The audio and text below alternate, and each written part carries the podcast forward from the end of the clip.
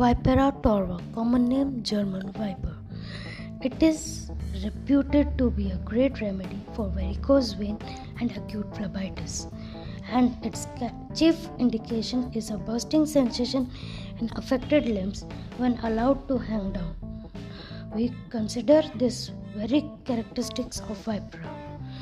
Affected bloods and blood vessels, leading to hemorrhage and inflammation of the vessels themselves indicated in phlebitis, lymphangioma, varicose vein, enlargement of liver, polyneuritis, and poliomyelitis, etc. Bursting sensation in affected limbs and unbearable pain when limbs are allowed to hang down. Obliged to keep extremities elevated. Veins swollen, sensitive, and painful with bursting sensation enlargement of liver, violent pain in the enlarged liver in jaundice and fever, pain radiating to shoulder and tip.